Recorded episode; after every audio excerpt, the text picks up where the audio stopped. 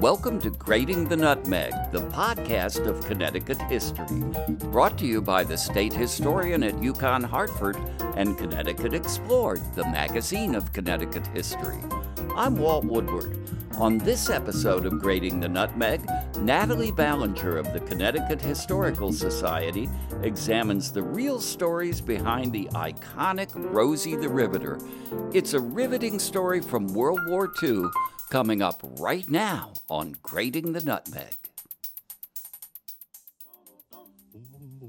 The day long, where the rain or shine, she's a part of the assembly line. She's making history, working for victory. Rosie, the Riveter. Who was Rosie the Riveter? That's a more complicated question than it might seem on the surface. On the one hand, the name refers to the millions of real women who worked for victory during World War II. On the other, it also refers to an icon, an image that appeared in popular culture in the 1940s that was used to encourage American women to take on war work.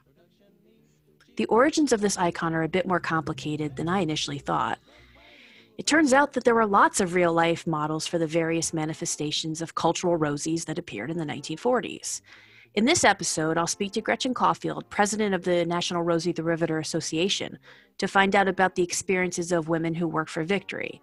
But first, I'll take a brief detour to sketch out the tangled history of the iconic Rosie and the individuals who inspired her. A bit of myth busting is in order. A lot of Americans tend to think of World War II as the time when American women finally broke out of the home and began to work. That's not completely accurate. In 1940, a quarter of American women worked for wages, and they made up a quarter of the paid labor force. The number did increase dramatically during the war. Five million new female workers entered the workforce, raising the percentage of working women to 37%. What was different about wartime employment was that older, married women made up the largest proportion of these new workers, and that women were breaking into better paid, traditionally male jobs in heavy industry. The government invested in a propaganda campaign that sought to overturn traditional gender norms and encourage women to take on these jobs. Ads featuring pretty women in lipstick, building airplanes, and operating drill presses were everywhere, and the government got an assist from popular culture. The first appearance of the popular Rosie icon was in song. A tune called Rosie the Riveter came out in 1942. The songwriters, Red Evans and John Jacob Loeb, were inspired by a newspaper article about a woman working in the Vought plant in Stratford, Connecticut, producing Corsair aircraft. Rosalind Palmer was a wealthy young woman who'd passed up the chance to go to college to take a war job. Later, under her married name, Rosalind P. Walter, she'd become a major benefactor of PBS. The song inspired Norman Rockwell to create an image of Rosie, which was published on the cover of the Saturday Evening Post on May 29, 1943. Holding a riveting gun and a lunchbox labeled Rosie on her lap, Rockwell's Rosie crushes a copy of Mein Kampf underfoot. She's got muscular arms and clutches a sandwich. The model for this version of Rosie was Vermont woman Mary Doyle Keefe, though Rockwell considerably beefed up her petite frame.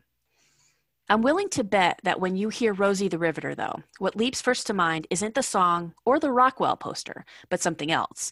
It's an image with a yellow background, a woman in blue flexing her bicep, sporting a red polka dotted headscarf. Above her head, large text reads, We can do it. That image is ubiquitous now, but it wasn't widely seen during the war. It was created by artist J. Howard Miller for Westinghouse Electric Corp and it displayed in their factories for just a couple of weeks in 1943. It wasn't rediscovered until the 1980s, and it became a symbol of the new feminist movement. It also became associated with Rosie the Riveter, even though the original wasn't explicitly linked to the mythic character of the song or the Rockwell drawing. Miller probably based his drawing on a photo of a war worker, and the identity of the woman in that photo has been disputed over the years. Recent evidence says that it was Naomi Parker Fraley of California. So much for the myth. What about the reality? Let's set aside the cheery music, the polka dots, and the lipstick, and find out what it was like to be a working woman during the war. To find out, I spoke to Gretchen Caulfield, president of the National Rosie the Riveter Association. Hi, Gretchen, welcome. Hi, Natalie. It's nice to be here. You are the national president of the American Rosie the Riveter Association. Can you tell me a little bit about what that organization is and what you do? Yes. It, first of all, it was founded by a World War II Rosie who was a riveter. Um, she riveted the B 29 bombers in Birmingham, Alabama for Parsons Modification Center. And she started the organization in 1998 to honor the women uh, who worked on the home front during World War II. She is 98 years old right now. And um, just to clarify what a Rosie is, when we're referring to Rosie the Riveters, we're referring to women who worked and volunteered on the home front. So it's, um, it's not exclusive to riveters. It includes welders, women who worked on the assembly line, um, women who were parachute folders, farm work, women who were lumberjacks, crane operators. So it's, it's, it's a variety of jobs. And the purpose of the organization is to uh, recognize and preserve the legacy and the history of the women who worked and volunteered on the home front. It's an all volunteer nonprofit organization. So we're all 100% volunteers who are in the organization. And it consists of not only the World War II Rosies, but their descendants, men and women as well. And uh, members can also be friends. So even if you don't have a Rosie in the organization, you can join. A big part of what we do is collect the research and the history from the Rosies, their work during World War II, over 6 million women worked on the home front during World War II, and there's no unifying record. There's no record that documents all of the 6 million women. Some worked for a few weeks, some worked throughout the entire war. And our job and our commitment is to get those details and that history and record it um, document it for future generations because once those details are gone and even the Rosies or the um, the descendants of the Rosies no longer know this information, the history is gone. So we keep an archive and we also do national publications of biographies of the World War II Rosies. We also have chapters and the chapters um, are a big part of what we do nationally because they can reach out to the historical societies in their areas, the museums. Uh, they can bring Rosies into educational um, organizations and in the schools to talk to students about what they did during World War II. We can also help the uh, museums and historical societies with artifacts and displays. And our Rosies have been in parades and they have been in large celebrations. And so it uh, depends on what type of events each chapter does. It's up to them and what, what their goals are. But we reach out all over the country part of this quest to document the history of the Rosies, you published a book, Connecticut's Rosie the Riveters, Pulling Together on the Home Front During World War II. And the book is a collection of interviews of oral histories uh, with uh, women who served on the home front and also in some cases their um, family members who are, who are adding to these, to these stories. In talking to these various Rosies and their families, what were some common themes or common experiences that you found? A common theme that you'll find from the Rosies is that they will say that they wanted to do their part for the war effort. Uh, the, the country's freedom and the world's freedom was at stake. And so many of them had brothers, neighbors, boyfriends who went into the war and were deployed, and they wanted to do what they could to win the war and bring the boys home. And that's a common theme that you'll find from many of the Rosies. Um, they'll, they'll look back later and say, now, wow, look what I did. But their motivation was to win the war and bring the boys home. So, what you're describing is often Rosie the Riveters are depicted as sort of people who were influenced by patriotism, but what you're describing is a much more personal link. It's not simply, I want to do this work to support my country. In many instances, it seems like the people around me, the men around me, are doing their part, and I want to do my part to support those people that I love who are involved in the war effort. I mean, it's a similar motivation, but there is there's this fine distinction between I simply turned up at the plant because I love America versus I turned up I went I went to work at the plant because there are people all around me who are being asked to sacrifice and I'm going to do the same thing. Well, it's part of patriotism as well. It definitely was patriotism. The government was putting out advertisements at the time encouraging women to work, and it was considered their patriotic duty to come in. However, when we do talk to Rosies and they're talking on a personal level, many of them will talk about their family members or loved ones who went to the war and they were motivated as well to do their part. There are also, in Connecticut, the pay was very high. So you're talking about families who were coming through, went through the Depression, and Connecticut had very high paying jobs. And when, when women were recruited, which places like Chance Vought and the Electric Boat Company were recruiting women, Chance Vought went as far as Oklahoma, as far as we've been able to research, to bring women over to Connecticut to fill the, the jobs that they needed uh, when men were being deployed. And they needed to continue the war production, continue with their government, government contracts and their uh, promises to produce. And the women were able to double their salaries, if not more, when they came to Connecticut. We're talking about patriotism, doing their duty, um, stepping up for the country, filling a role f- that men had that were no, were no longer filled because the men were leaving and being drafted. And many of them would say, I wanted to do the best job I could working. So, my grandmother, for instance, uh, this is how I got involved in the American Rosie the Riveter Association. My grandmother worked for Chance Vought, building uh, the Corsair airplane during World War II. And she was married. She had a child already, a toddler, who was actually my mother. And she heard an ad on the radio. Now, how do you go to work when you're in the 1940s and you have a child that you're raising um, her husband was working in the chemistry division, so he was working at home on the home front. And my great grandmother said to my grandmother, Mary, why don't you go work for the war effort? I'll watch Carol, who was my who was my mother. So she was able to get the daycare that she needed to go work for the war effort. And she would tell me she wanted to do the best job she could. Every every landing gear that she was working on on that Corsair, she knew that somebody was flying it. And um, the work ethic was impeccable with many of these women. They they talk about doing the best job that they can because they knew that their brothers and their boyfriends and their neighbors would be using the ammunition, the guns, the tanks, the boats, the ships, everything that they were making. So, in your story, it's not just your grandmother who's stepping in to work in the war effort. It's also your great grandmother who's doing her part by providing an essential service, which is childcare, in order to free up a war worker. So um, it's kind of it, it, it kind of reminds you that you know even behind every um, Rosie the Riveter, who are these today these iconic figures because they're taking on traditionally male jobs.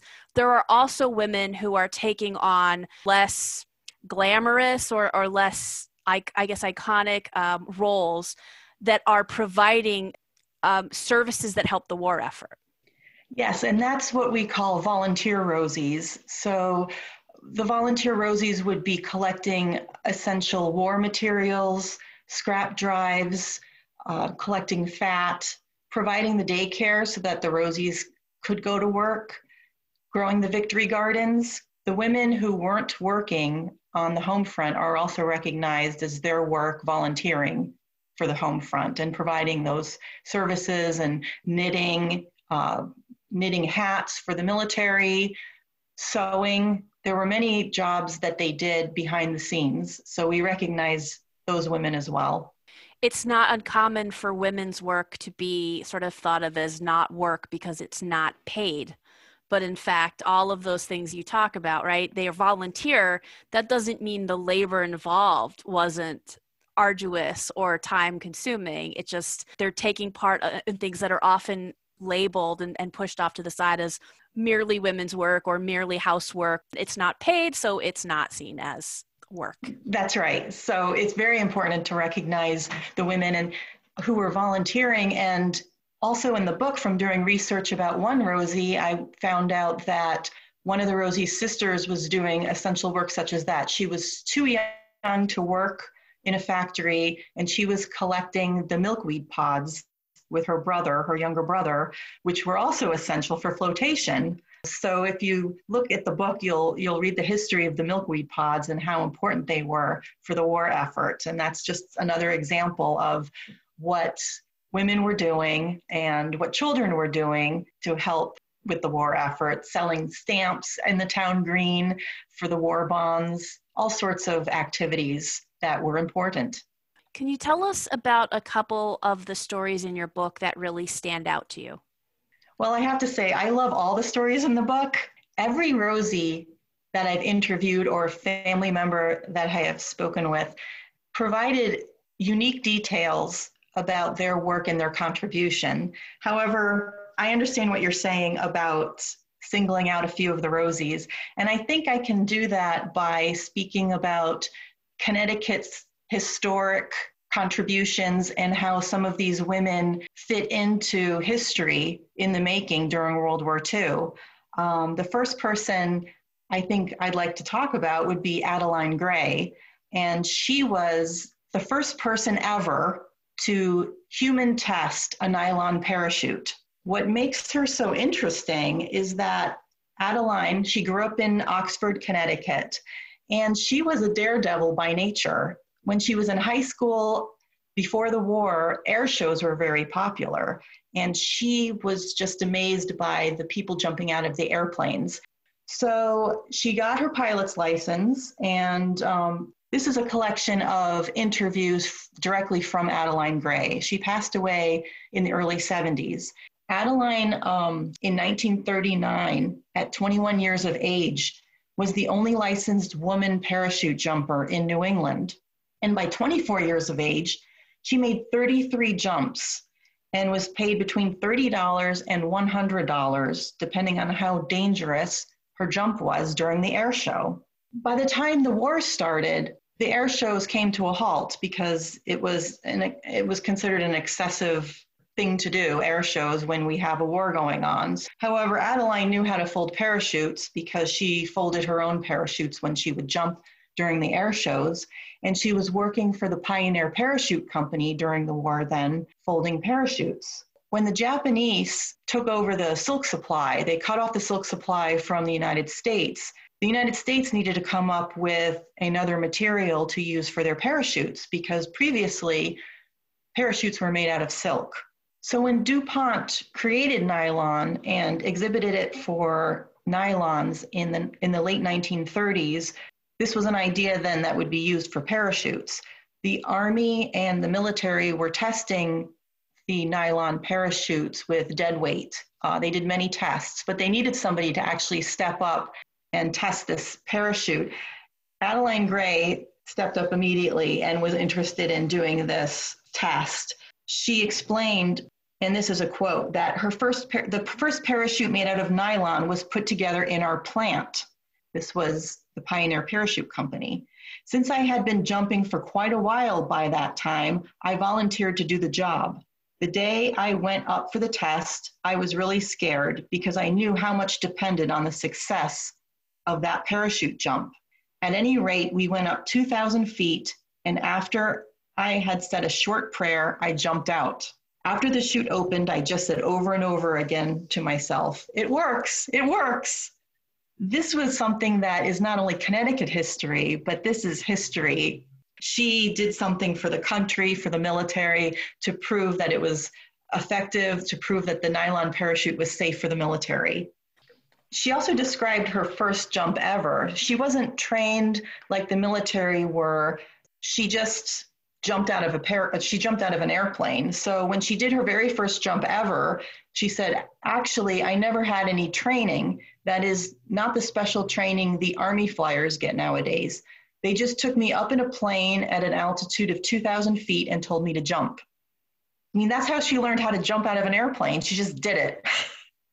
Her story about not having any real training in jumping out of an airplane is interesting to me because it seems to be a common theme amongst Rosies and really a whole generation of people during the war who are suddenly forced to learn new skills quickly. I've, for example, read stories of Rosies working in heavy industry who, you know, had always believed and sort of lived in a world where these heavy industrial jobs were ones that required years of apprenticeship to learn properly, and yet these women find themselves sort of required to learn how to do the job well in a very short amount of time. Yes, that's uh, that's true. They did have some training, riveting, welding. They went to some training workshops and training facilities. So it could be anywhere from a few weeks to a couple of months. Something that stuck out to me when I was reading and researching and speaking to some Rosies was that sometimes in some of these training facilities, they were, and it's not always, but some of them would mention they were required to purchase their toolbox in order to go to their training. And when you're talking about a high school graduate during the Depression who has no money, you think, wow, I mean, that's amazing. One Rosie mentioned she was just out of high school. She wanted to work for the war effort, and her toolbox was going to cost $25 and she didn't have any money. And so her sister agreed to pawn her watch in order for her to purchase the $25 toolbox to then go to the training to learn how to weld and rivet. Some of the other factories would train the, the Rosies for free, they would provide the equipment. And Chance Vought at one point also sent women to LaGuardia Airfield to train them in engineering, drafting, and to educate them about airplanes. And they went for free. They had their room and board paid for, and they received $140 a month stipend. So the variety of how they trained the Rosies is all over the board. More with my guests after this message. Hi, it's Mary Donahue here, Assistant Publisher of Connecticut Explored. In December of 2015, listeners heard that music for the first time when our podcast, Grating the Nutmeg, launched. As Elizabeth Normen, publisher of Connecticut Explored, told listeners in that first episode, we're all about storytelling. We want to do that storytelling on multiple platforms. We want to hear it, we want to read it, we want to live it, we want to be out there in the field with it, and we want to be immersed in it. And that's been our goal for 104 episodes. Today, I'm asking you to share your thoughts on our podcast and on the magazine Connecticut Explored by taking a 10 minute survey. You'll find a link to the survey on ctexplored.org. Go ahead, tell us what you think about how we bring you Connecticut history one good story after another. We look forward to your feedback. It must have been really remarkable, and I think this is a context that we often, um, oh, often in sort of American public history, the Great Depression and World War II are thought of as two separate things, you know.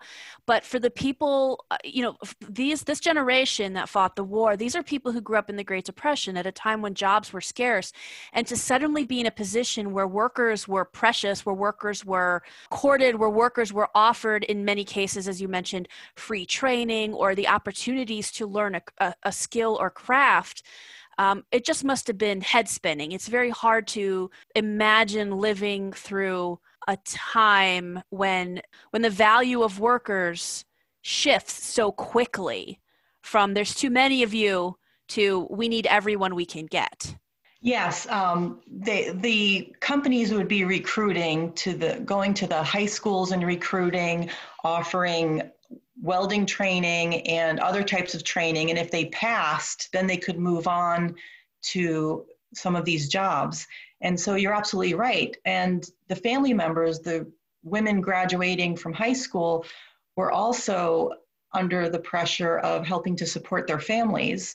We have some stories where, you know, it's very tragic that a, a parent died during the Depression and and the families were really struggling. And now the Rosies were having some job opportunities. They were having to go across state lines to another location. They're just out of high school, they've never been away from home before.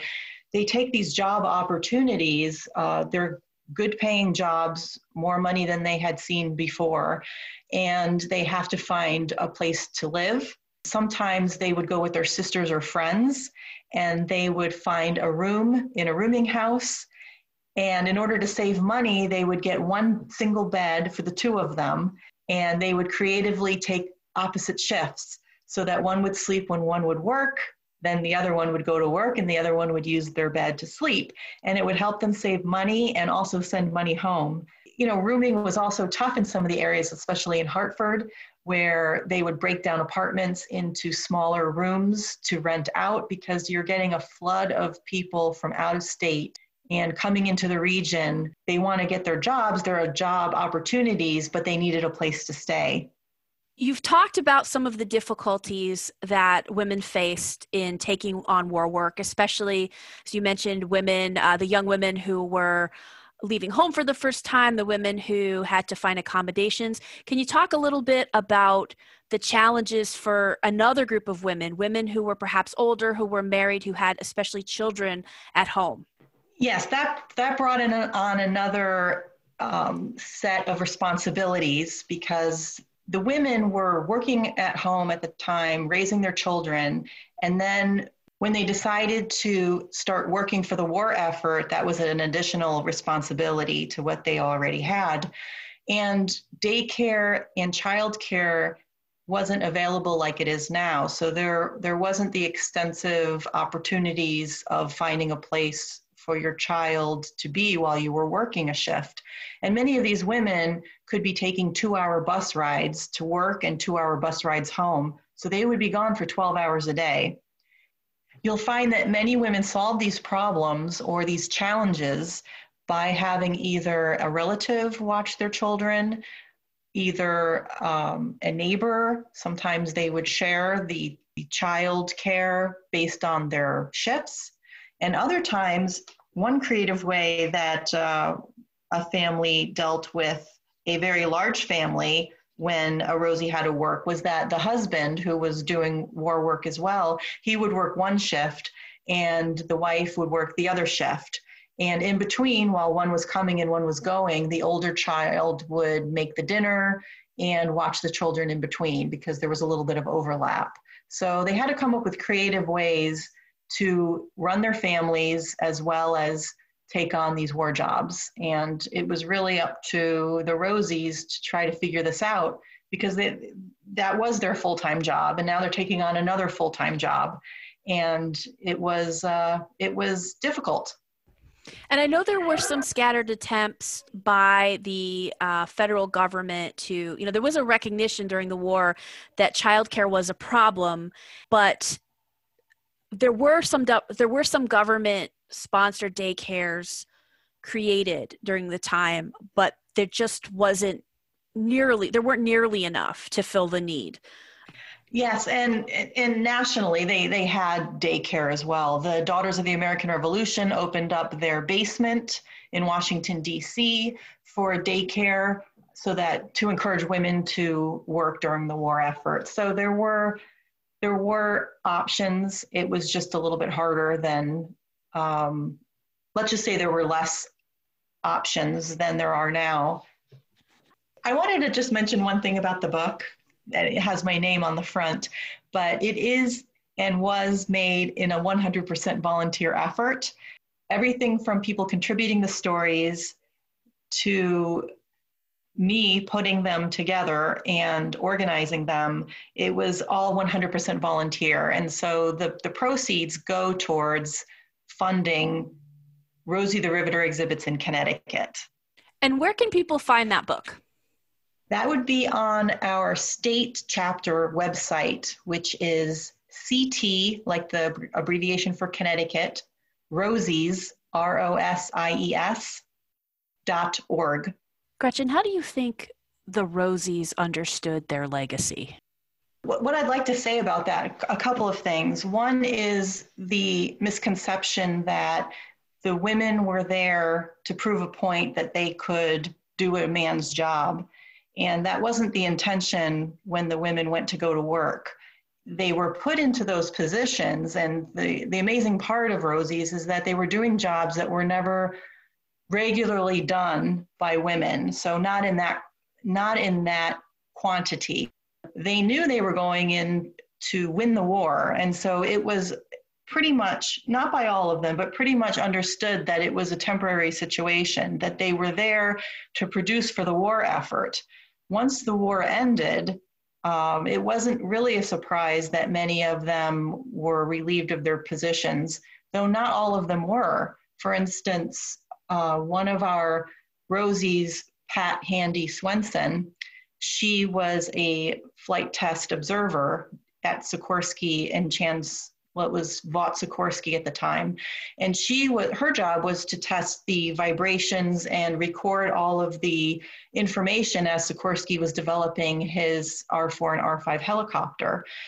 When the war was over, she continued working. This was this was something they were still developing the helicopter. She was still working, and she was encouraged and got her her pilot's license as a helicopter pilot with Sikorsky. So she was the first woman helicopter pilot with Sikorsky and one of the first to solo in a helicopter nationwide. Some of the engineers who were women, they kept their jobs as well at Chance Vought. So there is a misconception that every woman was laid off after the war and everybody was very upset. Some women were upset that they lost their jobs, some single women especially who would have been happy continuing working and making the money they were and having these wonderful positions that they trained for. However, a lot of them, if you speak to them, knew that the war was over and they wanted to start and really begin their lives with husbands, boyfriends that were coming back, and they were looking forward to the next chapter of their lives. And yes, many women did continue to work. Some opened restaurants, some went to college. Some, I spoke with a Rosie recently who was trained with Chance Vought uh, and was working in the engineering department drafting during World War II. And she went on to be the first graduating class as an industrial engineer at her university. So they went on and did things and continued sometimes with their professions and just like we can't lump everybody together and everybody's thoughts together. People have different opinions and their goals were different, their situation in their lives were different. So I guess that's one myth is that we can just clump rosies together and and and make an overall blanket statement about them. I, um, I wanted to bring up one more thing, and that's sure. what the Rosies brought to the table when they came to work. Some of them were not trained, uh, like in the tech schools for the riveting and and the, the welding. And when they would come to the factories looking for a job, there would be somebody who would interview them and find out what kind of skills they already had. So some of these home skills, or as you would say, housewife skills that they had, such as sewing, um, some were seamstresses, some some sewed out of their houses just for their children's clothes. Others were were doing it as a job. Um, they had fine motor skills. They were small, they were short, they were tiny. They could fit into the small parts of the airplanes to do the riveting that men couldn't fit into. Their fine motor skills made them great electricians for the very fine wiring that they needed to have done. The seamstresses made wonderful materials I guess it would be like the, the, the, not the drafting area, let me think. It would be the material section where they would lay out patterns. So the pattern laying out, they would do that with material. And it was the same thing with the materials for the airplanes. So they would know how to flip a shape and make sure that they weren't wasting materials. So they could bring some of these things that they already knew and it could be applied then to the factory work. Um, they also had opportunities to go from a typist to a secretary. They were encouraged to go to night school to step up to the next level in secretarial work. And the women who were working as clerks and secretaries, they're also Rosies. They were contributing, uh, bringing blueprints places, transporting important materials um, to the assembly lines because some of these factories were enormous and they needed the couriers to do this. So everybody's job was important, but they, they were able to bring some of their their stature of their small stature and their petite size to to war uh, to war jobs and be able to fit right in it's interesting to see america suddenly wake up to the idea that oh wait the work and the, the work that women do for their families is work and it it's skilled and it requires mental and physical and motor training.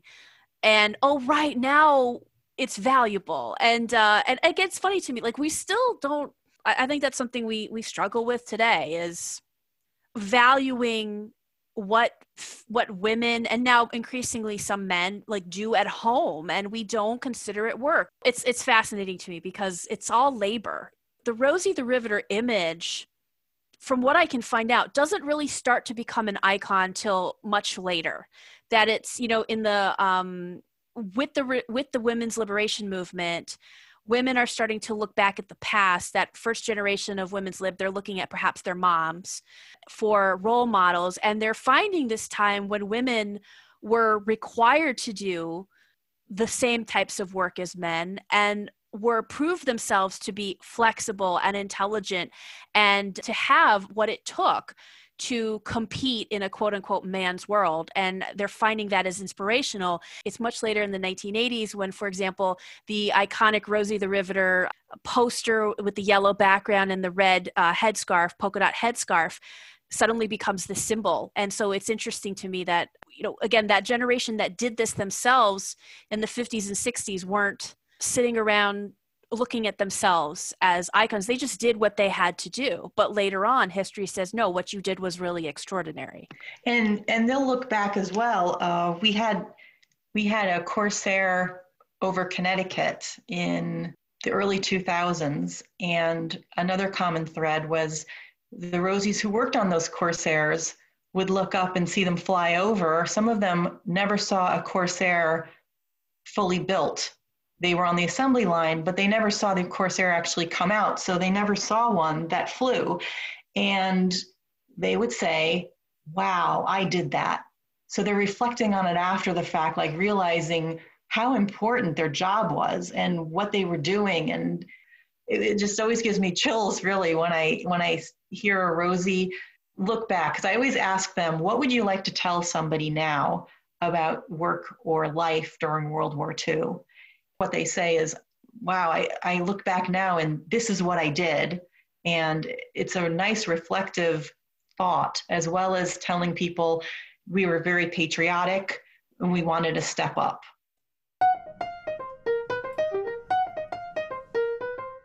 Thanks for listening. The Connecticut Historical Society is marking the 75th anniversary of the end of World War II with a pair of exhibits Manufacturing Victory, the Arsenal of Democracy, is a traveling exhibit from the National World War II Museum. Fighting on the Home Front propaganda posters of World War II is a traveling show from the Detroit Historical Society. Both are on view at the Connecticut Historical Society until January 2, 2021. To learn more about the National Rosie the Riveter Association, go to rosietheriveter.net. This is Walt Woodward, hoping you'll join us next time for another episode of Grating the Nutmeg.